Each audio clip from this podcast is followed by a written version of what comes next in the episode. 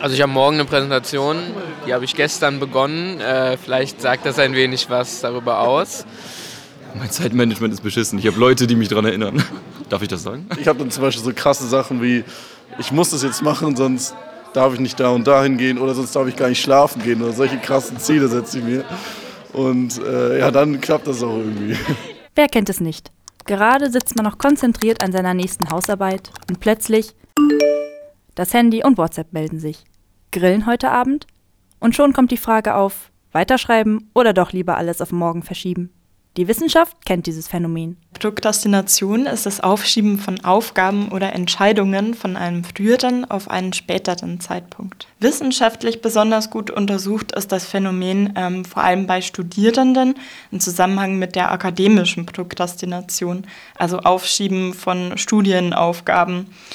Die Uni Münster hat zum Beispiel 2011 eine Studie durchgeführt, wo herauskam, dass abhängig davon, welches Fach sieben bis fast 15 Prozent der Studierenden sagen, dass sie prokrastinieren und dass dies sie erheblich einschränkt. Erklärt uns Katrin Wanniger, Mitarbeiterin des Learning Centers der Hochschule Osnabrück und Zuständige für Lerntrainings. Daraufhin haben wir uns auf die Suche gemacht und Studierende des Campus Lingen befragt, wie es ihnen während der Prüfungsphase geht. Ich fühle mich ziemlich gestresst, obwohl ich wahrscheinlich genug gelernt habe, bin ich ähm, definitiv ein Panikmensch. Nö, gestresst bin ich eigentlich nicht. Ja, ich glaube, ich mache mir selber ziemlich viel Stress. Ich gehe das Ganze eigentlich immer ziemlich entspannt an.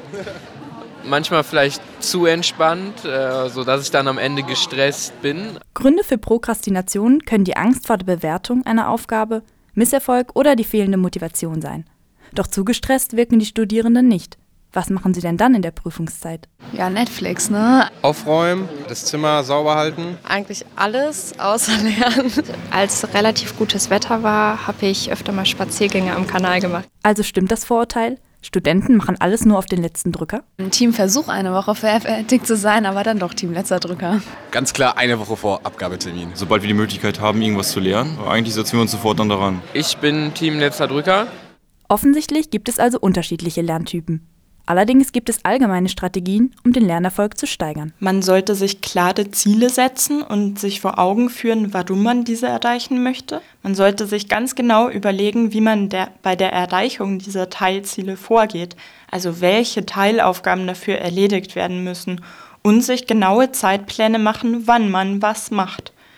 Man sollte sich auch immer bewusst machen, was mögliche Ablenkungen sein können und diese eindämmen, zum Beispiel das Smartphone einfach mal weglegen oder in Flugzeugmodus. Der richtige Zeitplan, Selbstmotivation und eine Balance zwischen Freizeit und Lerneinheiten sind hier der Schlüssel zum Erfolg. So gelingt es dann auch, Netflix einmal beiseite zu lassen und konzentriert bei der Sache zu bleiben. Und dabei nie vergessen, Sobald die Klausur dann geschrieben ist, fällt alles ab und dann ist wieder alles entspannt.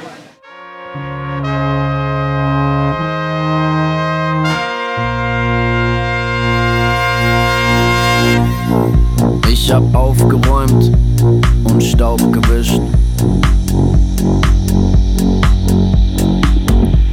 Ordnung herrscht unter dem Bett und auf dem Tisch. Meine Timeline kenne ich auswendig. Die Mails im Eingang beantwortet. Das wäre bemerkenswert, wer da nicht.